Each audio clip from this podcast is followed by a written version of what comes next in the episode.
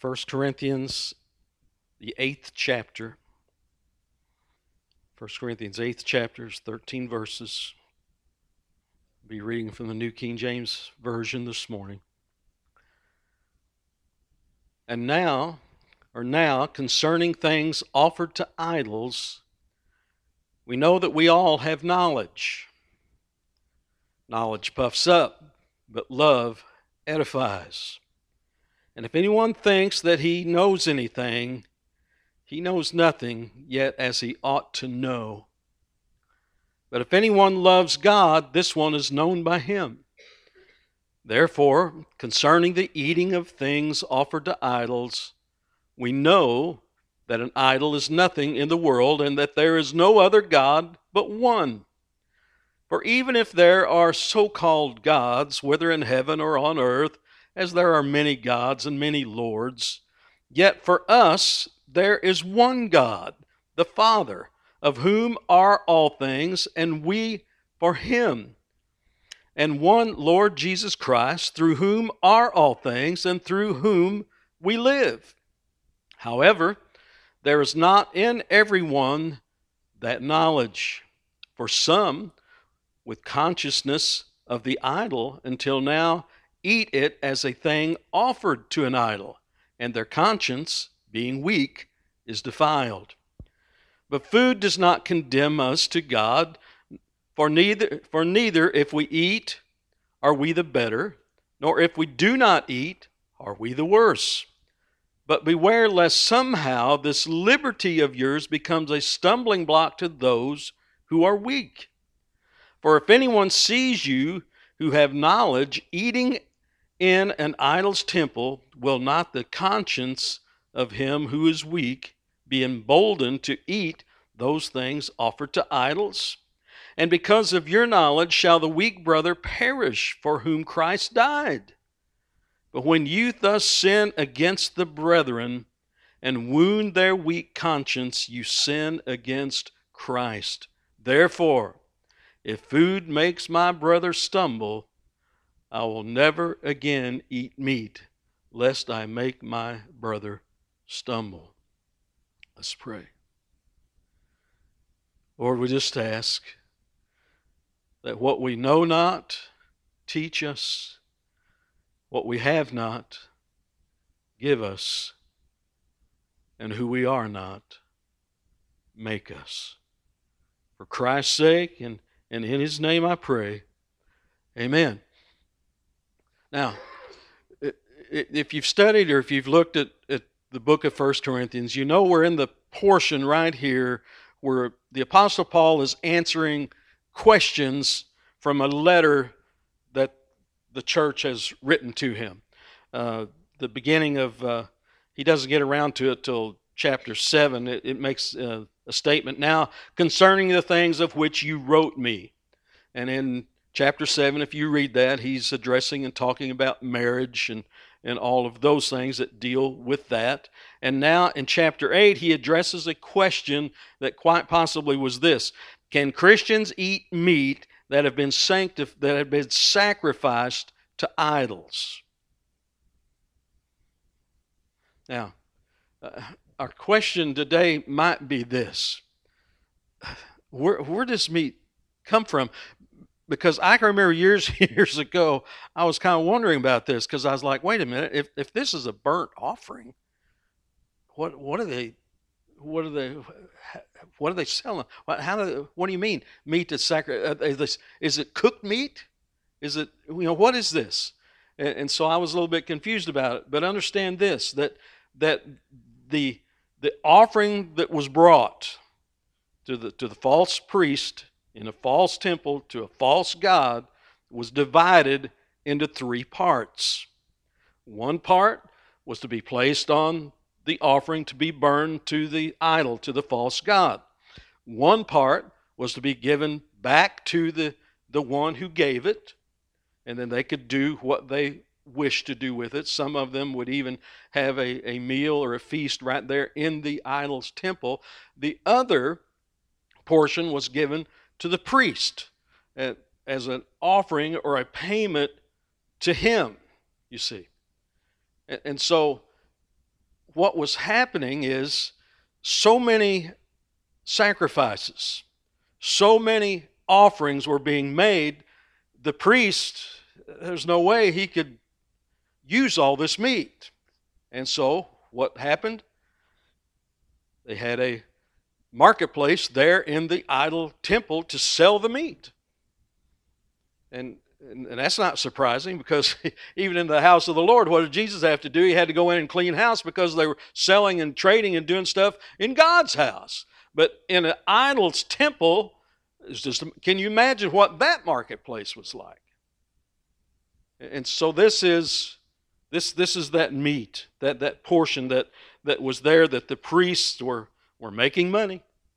Making money. And and it was usually offered at a price that was cheaper than you could get out in the streets in the local market in the town. You know, undercut the price. We've got to get rid of this meat, got to make money. And, and so, and understand, I'm, I'm going to use Paul's language here because Paul talks about the strong and the weak. The stronger and the weaker. It's, it's Paul's language. And, and so uh, perhaps mature, less mature, perhaps. The strong, the weak. And so the stronger members of the church realized that idols are what? they're nothing. They're, the, they're a piece of stone or a piece of wood. It's got a carving on it. It's nothing. It's dead. Can do nothing. And, and so this, this false idol, this piece of wood, that piece of stone, it can't contaminate that food. It can't do anything to that food that would harm you if you eat it. And, so the strong uh, uh, members of the church, the strong Christians, would, would go and, and purchase the cheaper meat. You know, it just, just seemed wise. You know, if you can buy something at a cheaper price and save money, I'm all about a bargain myself. I don't know about you. If you can save money buying something over something else, well, you do that the strong Christian understood this. And, and if a, because here's, here's the mixture, you got to understand people were just coming to faith, people were just coming out of idol worship, and, and some people were still in this stuff. And a lot of these people that were becoming new converts in Christ still had family, still had friends, still perhaps business acquaintances or business partners that are still in this stuff. And so they say, well, hey, come on over for supper. You see. Well, you, you pretty much know where they got their meat. And so for the stronger Christian, the mature, meat's meat. They go with good conscience and, and would go and, and eat at, at the uh, uh, table if, if they were invited to the house. They would even go to that temple because what's an idol? It's nothing. They would go to there, if there was a feast there or, a, or say a wedding, they would go and, and be a part of that because they knew that a false god or an idol is nothing. It's wood, it's stone, it's a dead thing, no life. It is nothing. But all of this offended the weaker Christian. Why? Well, many of them had just came out of this idol worship, this pagan idolatry. And they wanted nothing to do with anything that was even remotely associated with an idol any longer. You see that? And they couldn't understand why their fellow believers would want to have anything to do with this meat that had been sacrificed for idols. From, they couldn't understand it. Do you see the problem? One side is offended at even the thought of idol meat. The other side shrugging their shoulders, going, What's the big deal? It's meat. What's an idol? It's nothing. What's the big deal here? And I mentioned a wedding. Well, well, well here, consider here's a, here's a wedding that's going to take place. And you get an invitation to go. And perhaps it's even someone in your family or a dear friend. And you know, as, as a weaker, as one of the weaker, that meat that's been sacrificed to idols is going to be there at that wedding. Well, what do you do? Well, you, you pretty much only have two choices. You don't go, even though it could be a family member, you don't go, or you go and you don't eat. You know, that, that's kind of your choices. The, the, the stronger would go and, and, and eat and, and enjoy perhaps a joyous occasion, though they would not partake of any idol worship. But they'll go in there and be a part of that. So you, you see, there, there's a potential for division in the church. Can we all see that? Okay, that so the, the, the, and the leaders are asking Paul for counsel. Now, just in case you're sitting there going, what's this got to do with us meat being offered to idols? Listen listen that, that that's not the big picture here you see. It, it, it's it, it's we're, we're facing liberty in christ. How do we handle our liberty in christ? Because in different ages of time different seasons of time years of time different issues and different problems arise. Can we all say amen to that?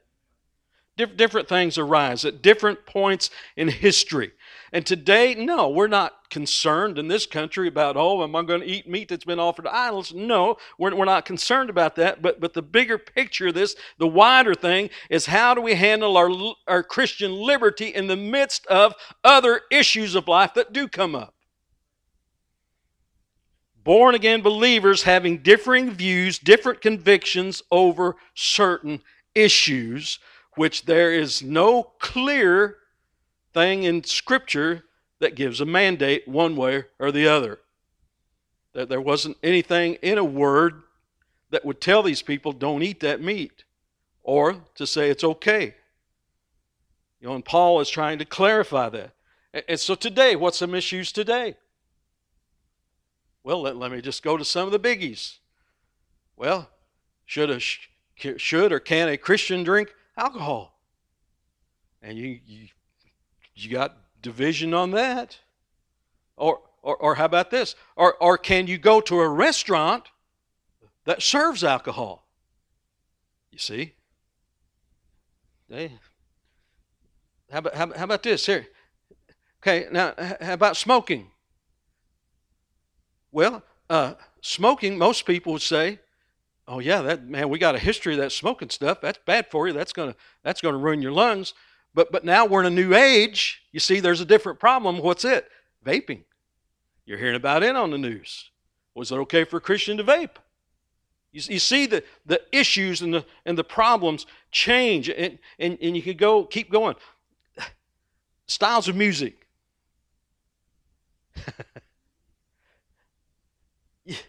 You could, my nephew plays keyboard down in Meadow Heights. Some of you would go down to Meadow Heights and you would run out of there screaming because it, that's rock and roll. You would. And, and, and Donnie's up there praising the Lord.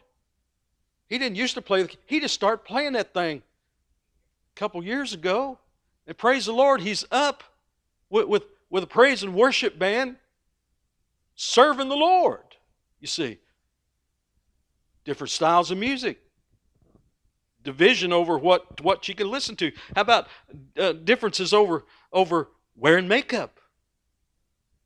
How about your clothes? Yeah. You will be the fashion police? How about dancing? Oh, oh, that's that's of the devil. What? Bible says dancing to the Lord.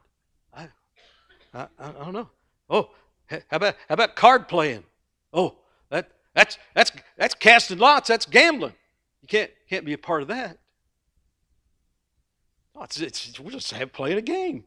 We're just having some fellowship, just having some fun. How about that? Oh, should a believer have a television in their home? Oh, that, ooh, that's terrible. Can't can't have that. All the garbage garbage in. Can't can't do that. Oh yeah, yeah. And I heard it mentioned. Oh, can a Christian or observe Christmas or, or Easter? How about that one? Yeah. Can we use instruments? There's churches. No, you can't do that. Can, can we go to a movie theater? How long should a guy's hair be? Now, I'm going to tell a story. Because, and I know you younger ones won't believe this, I used to have hair. Okay? I wasn't always 65. I, I used to be young with hair. I didn't have it long, but I, uh, but I, I, but I had hair. And, and and and here's the story. I was 18 years old. Consider the time when I was 18. We're we're, we're talking early 70s. You know, we just came out of the 60s. so I'm looking at some of your older ones. You know, you, you know what I'm talking about. You come out of the 60s, man. That's the hippies. That's the bell bottoms. That's the all this stuff. That's when we were in high school. And so all of this this trend, and in the early 70s, you know, uh, my my hair was it was a little longer than it is now, and it came down a little bit over my ears. It wasn't long. It wasn't down on my shoulders. It it was cut, and and I was singing with a little Southern gospel trio, and we were invited always invited by church to, to come and sing at this church. We're there. I am back at the trailer. We're unloading stuff.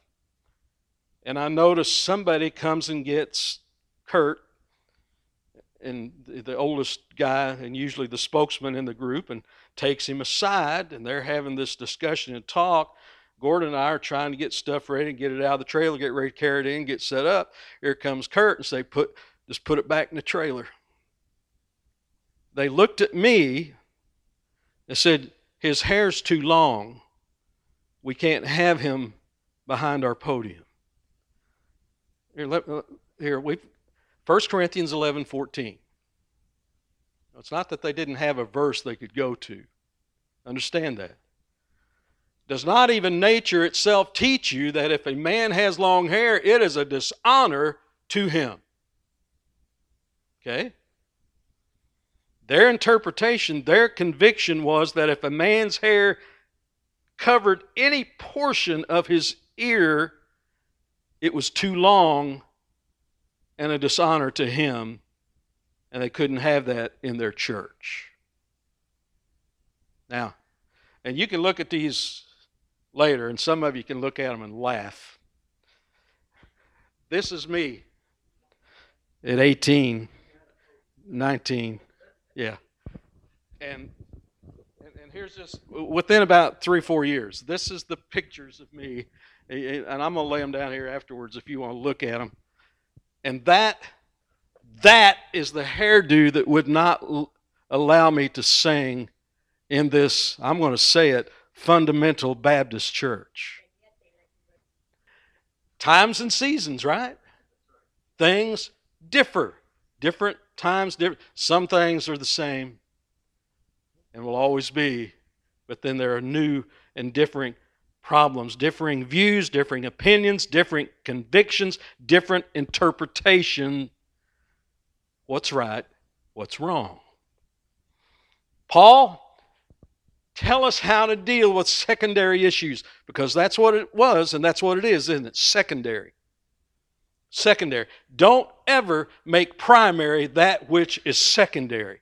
If Scripture doesn't speak about it, or if it speaks maybe just one verse, don't say so much about it if it's over and over and over and over in Scripture, and you can go to it and you see Scripture and Scripture and Scripture that deals with this and this and this over and over and over again, you can speak loudly and proclaim those things boldly. But tread lightly concerning secondary issues. So, Paul, what, what do we do? And, and understand that, that Paul's response to the Corinthians' question was directed to the strong. It's directed to the strong. And throughout his teachings, usually that's the way it goes. He is directing it to the strong. But the message that he is addressing the weak. He's, he, in the in the message to the strong. You, you understand what I'm saying? I kind of got that twisted almost.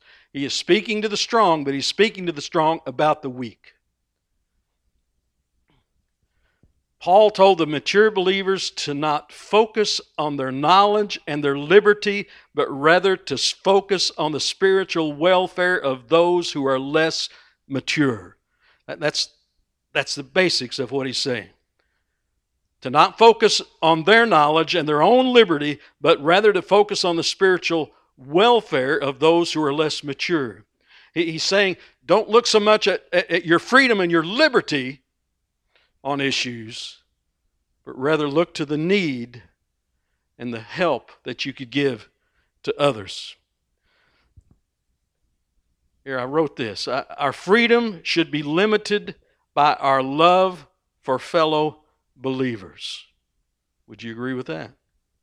And I'm talking liberty, not, not our freedom should be limited by our love for fellow believers. Because if we love others as God calls us to love, we will not use our liberty in any way that will offend, confuse, or weaken another believer's faith.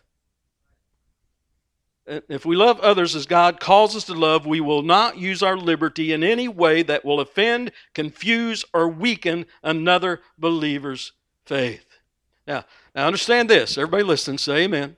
Understand this if sin is involved, now I'm not talking about blatant sin, you see. If a fellow believer is in the midst of blatant sin, you go to them in truth that perhaps they would be convicted and repent and turn from their wicked ways and, and, and follow the Lord. So, so I, I understand, I'm not talking about blatant sin, I'm talking about varying uh, uh, interpretations, various ideas and, and understandings on, on secondary issues. I believe that is what Paul is talking about. If sin is involved, then teach the truth. And let me tell you this the truth of God's word, when it confronts sin, always offends. Okay? It does. It's, it's so. this is not a message like the world. Oh, we don't want, don't want to hurt anybody's feelings. We don't want, we don't want to offend anybody. We don't want, you know, we got to. No, if if the truth that's directly from here offends, then praise the Lord. That perhaps it will do a work in that believer to bring them back to a right understanding. So, so, so don't get confused by, by this. Because Paul is talking to the strong, because they were enriched in spiritual knowledge. Uh, he, he opened his letter by talking about that in 1 Corinthians, first chapter, uh, verse 4 and 5. And, and here's what says. This is his opening. You know, Paul, man, he had such wonderful openings of his letters. I thank my God always concerning you for the grace of God which was given to you by Christ Jesus, that you were enriched in everything by him in all utterance and all knowledge. So, so here's the church, and, and Paul is saying, you know, you've got knowledge. And they do. They, they, they've got knowledge. Uh, they, they knew that an idol was nothing. They, they knew it was merely a representation of a false God who existed only in the darkened minds of those who believed such stuff. They knew that. They knew that the presence of an idol sculpture of stone or wood in a temple didn't prove that that, that, that was a true God. It's just wood and stone. They knew that. So their, their conclusion to be able to eat this meat was logical, wasn't it? It, it's logical. An idol is nothing, it's a dead thing. It, so it's only logical there's meat. Meat is meat. It just, just makes sense, doesn't it? it, it it's, it's, only, it's, it's only logical. Well, if it was so logical, why were the weaker getting offended? Are you listening? Because you don't always solve every problem with logic. And I'm still trying to learn that one. Okay? You can't solve every problem with logic. Now, listen, listen to this. Now, this is not mine. I forgot who I got this from, but this knowledge can be a weapon to fight with or a tool to build with, depending on how it is used. That's good, isn't it? Knowledge can be a weapon to fight with or a tool to build with. You know, again, uh, 1 Corinthians 8 1. Now concerning things offered to idol, idols, we know that we all have knowledge.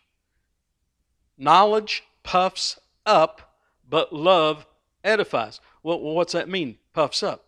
Well, I believe it's talking about arrogance and pride. I'm right, and I know I'm right. And why can't you see that I'm right? I know what I'm talking about here. See, that's been me a lot in my life. And maybe it's been some of you too. See, in, in this case of eating meat offered to idols, they were right. That meat couldn't hurt them, and, and they, they were free to eat whatever they wanted, but they were doing it regardless of what others thought and how it affected others. See, there was the problem an egotistical feeling of superiority. Because if it puffs up, it cannot build up. I think that's true too.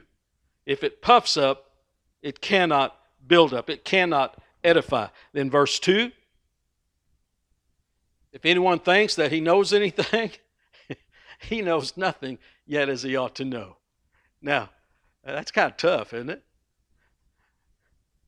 Uh, I was listening to John Piper try to explain that one, and and so I, am not. Uh, here's here's all I'm going to say about. It is is a a know-it-all, arrogant attitude is just a sign of ignorance.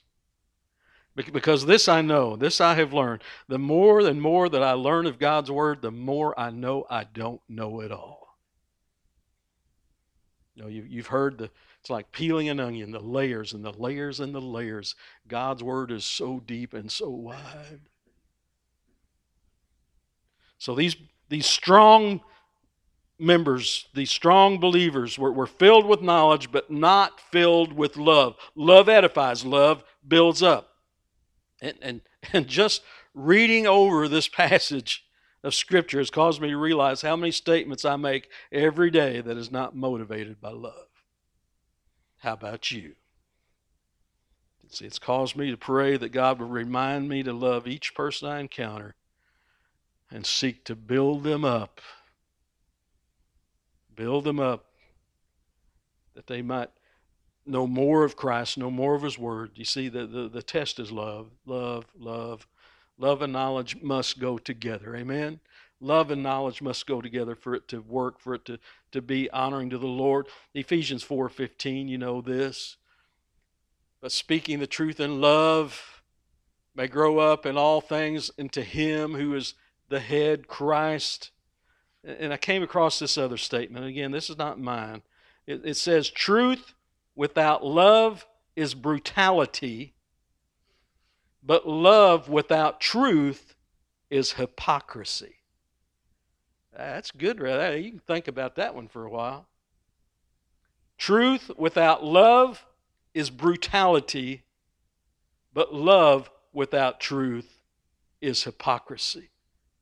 See, see, knowledge is power and must be used in love but love must always be controlled by knowledge. And I hope we can understand that, of what that's saying. Truth without love is brutality, but love without truth is hypocrisy. Philippians 1 9 through 11. And this I pray, that your love may abound still more and more in knowledge and all discernment. So, what's, what's Paul praying for these people? Well, first he says that their, that their love may abound. and that it would abound in more and more knowledge. Why?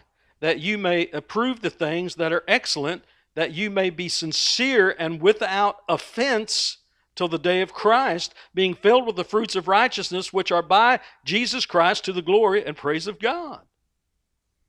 See, the strong believers in the Corinthian church had knowledge, but they did not have love as they should. They, they weren't using their knowledge in love. Instead of building up the weak saints, the strong Christians were, were only puffing themselves up. Knowledge puffs up, but love edifies. Here, here let me read uh, again a commentator. Listen to this.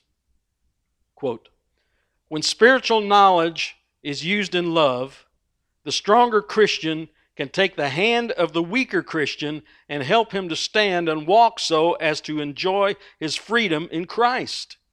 You cannot force feed immature believers and transform them into giants. Let me read that again. You cannot force feed immature believers and transform them into giants. Knowledge must be mixed with love, otherwise, the saints will end up with big heads instead of enlarged hearts. Some Christians grow, others just swell. Knowledge puffs up, love edifies. See, knowledge must be balanced by love if we're to use our Christian freedom in the right way. Amen? Because the conscience of the weak Christian is easily defiled. Let's go back. 1 Corinthians 8, verse 7. However, there is not in everyone that knowledge. Because here, let me, let me pause for a minute as we're reading. When we are born again, are we a spiritual giant that knows the Bible inside and out? No. What's the Bible say we are? Babes. Babes. And it takes time for a baby to grow. It takes time for them to mature. They're going to make mistakes along the way? Yeah. They're trying to find their way, trying to be led by the Spirit, trying to listen to godly counsel, or at least they should be. However, there is not in everyone that knowledge. The babes in Christ didn't have the knowledge that, that these others may have had. For some, with consciousness of the idol, they're still remembering, they're still remembering that, that connection that they had with that idol when they went to that temple and offered that sacrifice and worshiped that idol, you see for some with consciousness of the idol until now eat it as a thing offered to an idol and their conscience being weak is defiled. And i believe because they're still considering that part of their life that they were in and grieving over that and to now to even eat that piece of meat what to say? Being weak their conscience is defiled and, and they're easily wounded and they're easily caused to stumble. That's verse 12. But when you thus sin against the brethren, how were they sinning against the brethren? By not regarding, can, can I say feelings? Is that okay for me to say that? By not regarding their level of maturity, by not regarding the issue that they were facing in their mind, a real issue. I think Paul puts it pretty clear. When you thus sin against the brethren and wound their weak conscience, see, you, you not only sin against them, but what's it say? You sin against Christ. And again, let's, let's bring this all up to 2019.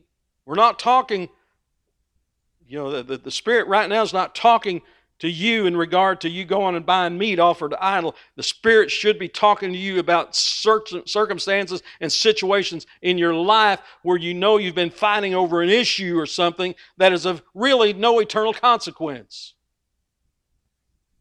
That we would do nothing to harm another brethren, brother or sister. See, it might not harm, I'm going to take it back 2,000 years ago, it might not harm the mature saint to share a feast in an idol's temple if they are mature and strong and have knowledge of God and knowledge that an idol is nothing, but it might harm the weaker. You see that? We are free in Christ, but we must take care that our spiritual knowledge is tempered by love so that we do not tempt the weaker Christian to run ahead of his conscience. I thought that was pretty good. That, that we would not tempt the weaker Christian to run ahead of his conscience. Recognizing you may be talking to a babe in Christ. Don't try to jerk them into an area that's over their head, so to speak. Because causing a brother to stumble is not just an offense against him, it's an offense to our Lord. That when you thus sin against the brethren and wound their weak conscience, you sin against Christ. But where knowledge is balanced by love, the weak Christian has the opportunity to grow and become strong. How much is Paul willing to love? Verse 13. Therefore, if food, plug in whatever may be today's issue, plug it in there. If food causes my brother, if food makes my brother stumble, I will never again eat meat lest I make my brother stumble. How much does Paul love his brother? He'll give up meat, uh, at least in their presence. Paul sets the example, doesn't he? There may be times when we must set limits on our, on our liberty for the welfare of a brother or sister in Christ. Amen? Okay, now let's go to 1 Corinthians 10. Because Paul has much to say about this. You know, Let's, I'm just going to read a few of the verses, uh, 10 verses, I guess. Uh, verse 23 through 33. Here, Paul's expounding more. Paul says, All things are lawful for me. He's talking about those things that of good conscience before the Lord, the liberty that he has, the freedom that he has in Christ. All things are lawful for me, but not all things are helpful. All things are lawful for me, but not all things edify. You know, in, in, in chapter 8, the strong ones, they, they were right. They were logical. They, an idol is nothing. But they weren't edifying, were they? All things are lawful for me, but not all things are helpful. All things are lawful for me, but not all things edify. Let no one seek his own, but each one the other's well being. Paul will make statements like that throughout his writings, won't he?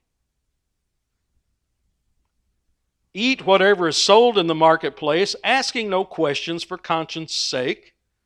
For the earth is the Lord's and all its fullness. If any of those who do not believe invites you to dinner and you desire to go, eat whatever is set before you, asking no questions for conscience sake. But if anyone says to you, you know, maybe somebody, a weaker one, went along on this trip. They're sitting at the table next to you and say, This was offered to idols. Do not eat it for the sake of the one who told you for conscience sake. You see that? For the earth is the Lord's and all its fullness. Conscience, I say, not your own, but that of the other, of the weaker. For why is my liberty judged by another man's conscience? But if I partake with thanks, why am I evil spoken of over the spoken of for the food over which I give thanks? See, that's what some people want to pound the table and ask that. Therefore, uh, see, and, and here's here's the verse we know, but but do you see it in the context of everything we're talking about now? Therefore, whether you eat or drink and whatever you do, do all to the glory of God. See, I've taken that little verse out just by itself, and we can do that, but you see the big picture of what it's talking about. Therefore, whether you eat or drink or whatever you do, do all for the glory of God. Give no offense, either to the Jews or to the Greeks or to the church of God. It pretty much covers it, doesn't it? Just as I also please all men in all things, not seeking my own profit, but the profit of many, that they might be saved. Freedom must be balanced by responsibility toward others, must be balanced by love. At no time does Paul want to deny a Christian of their liberty and freedom in Christ. Uh, 1 Timothy 6 17. Command those who are rich in this present age not to be haughty, nor to trust in certain riches, but in the living God, who gives us richly what? All things to enjoy. All things that are of good report. You know, you can take the, the the writings of Paul elsewhere and and and, and define that a little bit more. The, those things are praiseworthy. There's all things, all things that we can enjoy. He, he gave us the creation. He, he gave us that we could go out and marvel at His creation. He gave us that that we could enjoy. There's a John Piper that his his ministry is based on in, enjoying Christ, joy.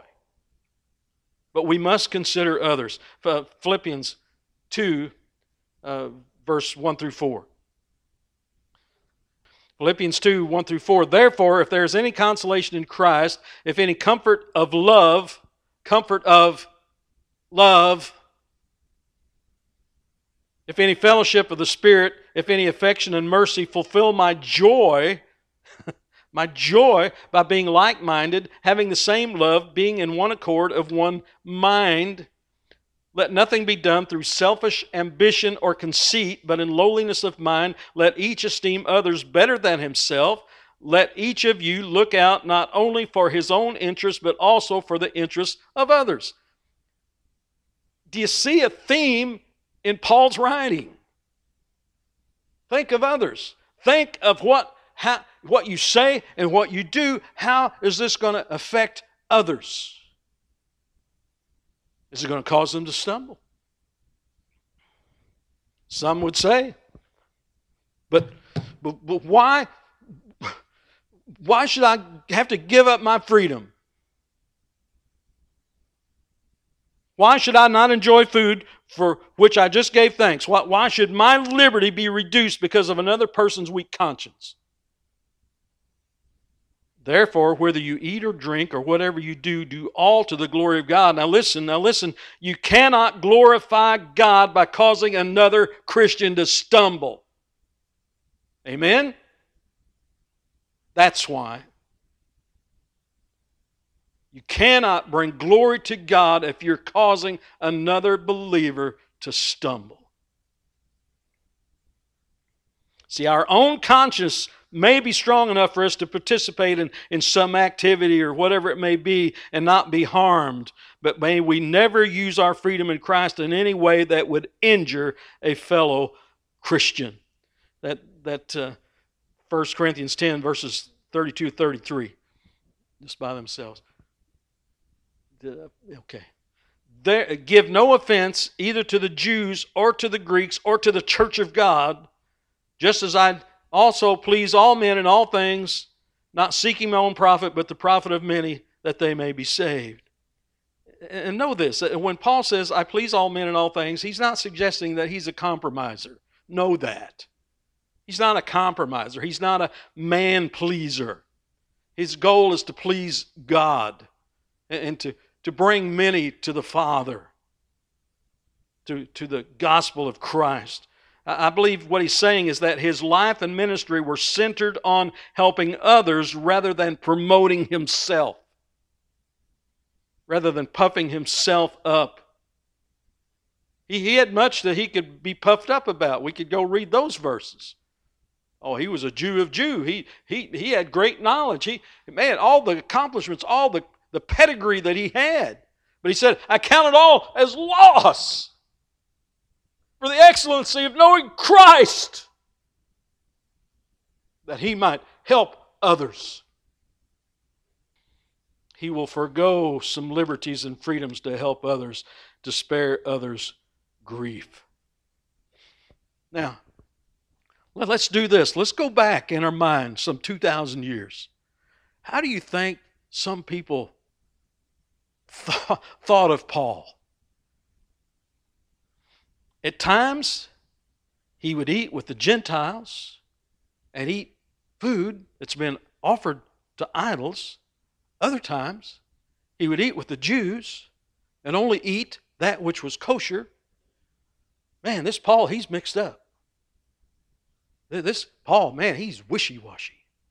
And this Paul, he don't know where he stands on things. And I'd almost guarantee you there were some people that were thinking that very thing. But they didn't understand what he was doing, did they? They, they didn't understand what, what, he, what he was doing. Let's go to the ninth chapter of 1 Corinthians, just uh, verses 19 through 23.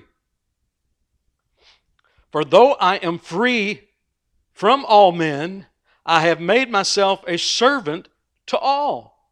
Hey, that, that's Paul. First, a bondservant to Jesus Christ, and then a servant to his fellow brothers and sisters. That's Paul. See, that's what people that, that would think otherwise, they, did, they didn't understand.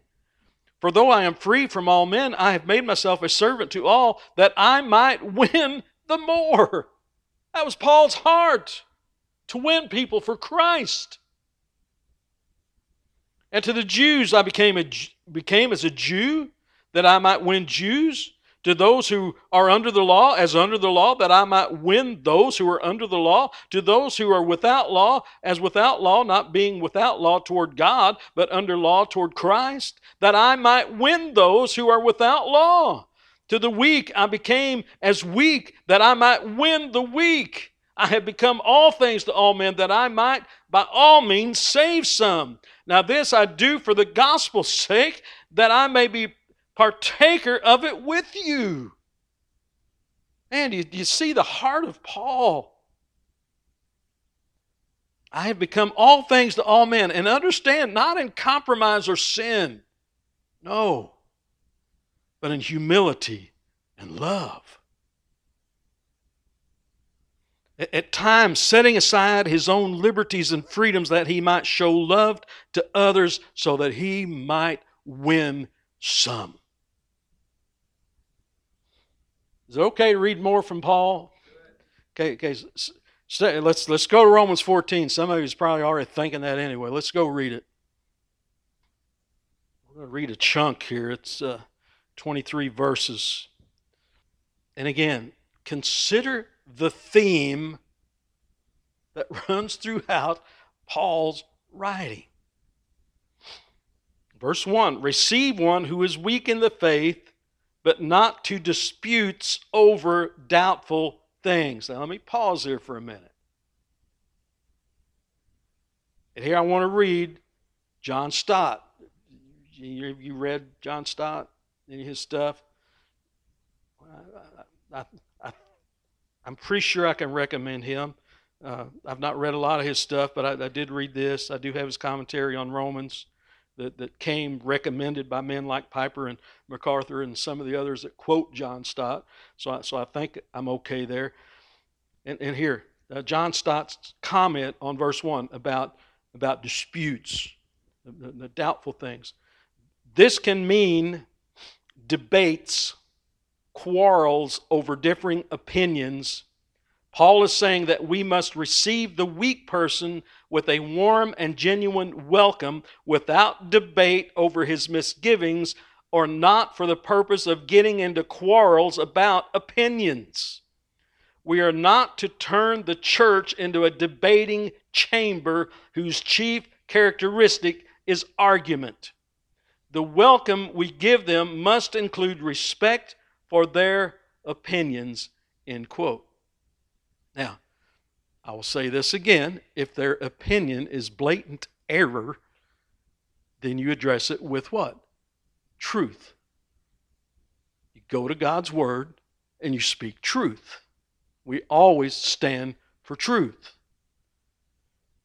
But I thought that was good. Receive one who is weak in the faith, but, but not to disputes over doubtful things. For one believes he may eat all things, but he who is weak eats only vegetables. See, now here we're going from, from idol meat to, to the vegetarian. Let not him who eats despise him who does not eat, and let not him who does not eat judge him who eats, for God has received him. And we're talking about brothers and sisters here. Who are you to judge another's servant? To his own master he stands or falls. Indeed, he will be made to stand, for God is able to make him stand. One person esteems one day above another, another esteems every day alike. Let each be fully convinced in his own mind. Let each be fully convinced in their, his own mind. Why do you believe this? Why do you feel this way? You'd better be fully convinced about it. He who observes the day observes it to the Lord, and he who does not observe the day to the Lord, he does not observe it. Wait a minute, Paul. They're, they're both observing this as unto the Lord?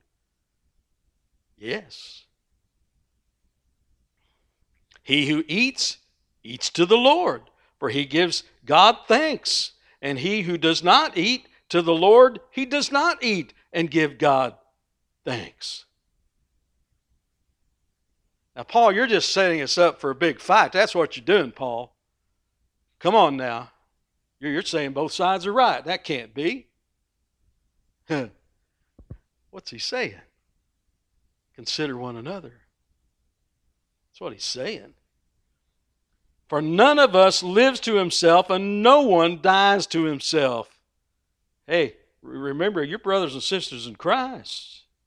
We don't live to ourselves, we don't die to ourselves. For, for if we live, we live to the Lord, and if we die, we die to the Lord. Therefore, whether we live or die, we are the Lord's. For to this end Christ died and rose and lived again, that he might be Lord of both the dead and the living. Why do you judge your brother? Or why do you show contempt for your brother? For we shall all stand before the judgment seat of Christ. For it is written, As I live, says the Lord, every knee shall bow to me, and every tongue shall confess to God. So then, each of us shall give account of himself to God. Therefore, let us not judge one another any more, but rather resolve this not to put a stumbling block or a cause to fall in a brother's way. I know and am convinced by the Lord Jesus that there is nothing unclean of my of itself. Now Paul's coming back to his liberty, isn't he? He's coming back to his liberty. I know he has knowledge. He has he has knowledge beyond anything I could come close to. He, I, I know and I am convinced. He, he's convinced. He, he, in his own he has made up his mind about it. You see, convinced in his mind. He knows that there's nothing unclean of itself, but to him who considers anything to be unclean, to him it is what? It's unclean. Yet if your brother is grieved because of your food, you are no longer walking in love. Yet if your brother is grieved because of your food and put in put in today's issue, put it in there. If your brother is grieved because of your plug it in you are no longer walking in love. Do not destroy with your food, with your issue, the one whom Christ died for. Whoa. Because we're talking brothers and sisters in Christ, aren't we? Why would we offend someone whom Christ died for? Therefore, do not let your good be spoken of as evil. For the kingdom of God is not eating and drinking. no kidding. It's, it's, not, it's not of eating and drinking, but righteousness and peace and joy in the Holy Spirit. For he who serves Christ in, in these things is acceptable to God and approved by men. Righteousness and peace and joy in the Holy Spirit. Serve Christ. Therefore, let us pursue the things which make for peace and the things by which one may edify one another. Man, the theme over and over. I, okay, Paul, I'm getting it. I'm getting I'm starting to get it. Do not destroy the work of God for the sake of food, for the sake of this petty issue I've got. Do not destroy the work of God for the sake of food. All things indeed are pure, but it is evil for the man who eats with offense. Goes back to what he said in 1 Corinthians, doesn't it? It is neither it is good neither to eat meat or drink wine, nor do anything by which your brother stumbles or is offended or is made weak. Did you hear that?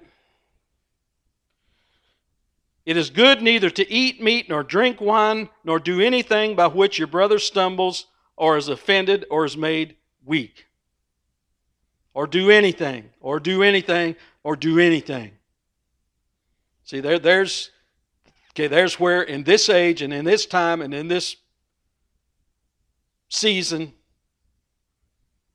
we can plug in. And they ask a question Do you have faith? Have it to yourself before God. Happy. happy. Don't you want to be happy? Don't you want to be joyful? I do. I do. I don't want to get bogged down in things and just have a frown on my face. I want to be happy in the Lord. Happy is he who does not condemn himself in what he approves.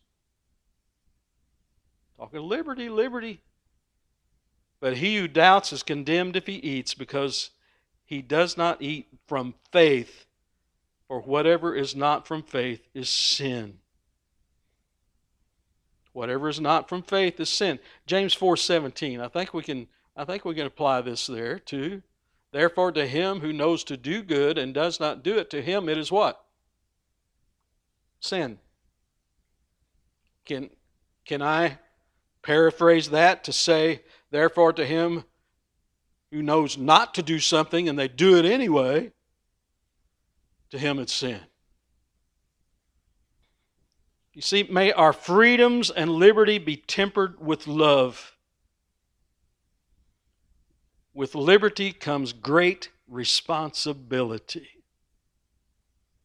You see, sometime in, in this state, uh, after you turn 16, you, you have the freedom, if, if it's okay with mom and dad, to go and take a driver's test and get a driver's license if you pass the test and you do all the stuff.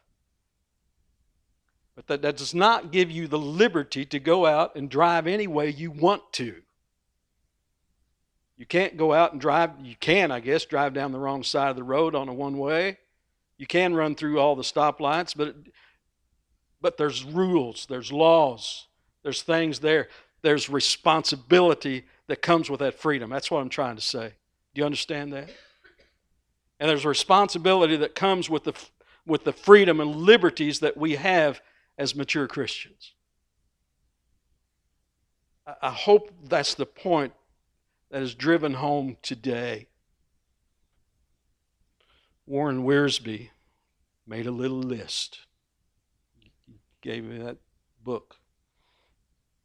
And this is in regard to uh, 1 Corinthians 10, verses 23 and 24. We don't need to put that up there. I'm just going to, because that's where Paul said, uh, All things are lawful, but and here Wiersbe made this little list, and I thought it was good to consider.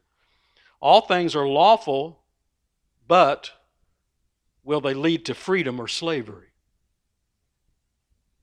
All things are lawful, but will they make me a stumbling block or a stepping stone? All things are lawful, but will they build me up or tear me down? All things are lawful, but will they only please me or will they glorify God? Oh, that's a good question. All things are lawful, but will they help to win the lost to Christ or turn them away? Paul said, I've become all things to all men. Why? That he might win some.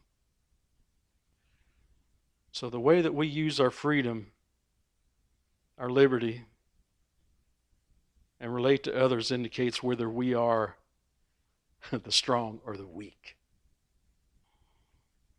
But both the strong and the weak need to work together in love to edify one another and glorify Jesus Christ. One more verse Acts 24, verse 16.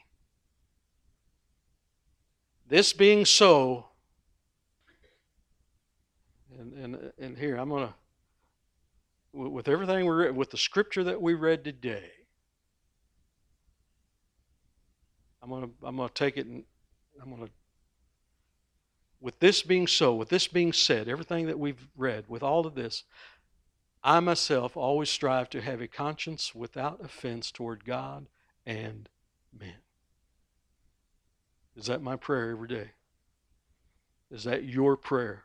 Make it, make it. Let, us make this our prayer to strive to have a conscience without offense toward God and men. That everything that we would say and do, we could do with a clear conscience, knowing that we're being led by the Holy Spirit, we're walking in the truth of God's Word, we're not causing a brother or sister to stumble over petty things, getting into arguments and disputes over petty things, which compared to eternity is just ridiculous that we would get into an argument over some little something,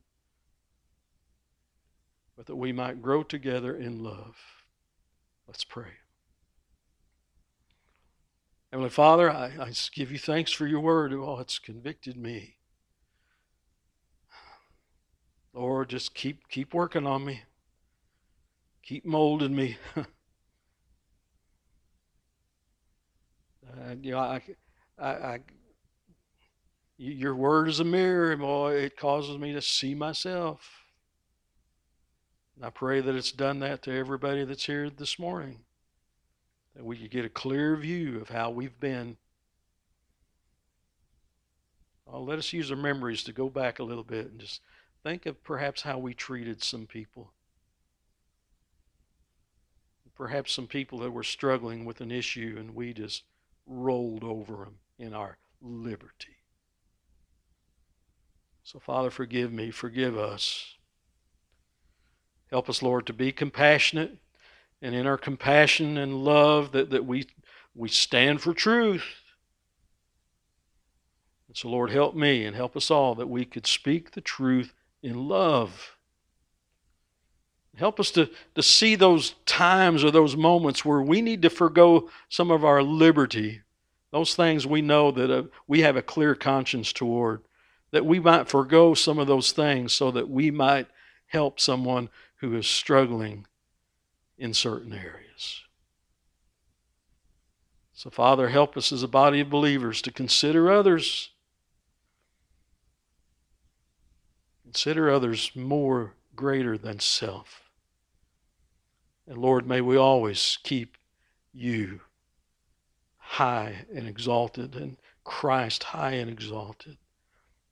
And that we would be led by the Spirit. And, and, Lord, help us to know what that means. Help us to know what that looks like. Help us to know what that, that is to each and every one of us.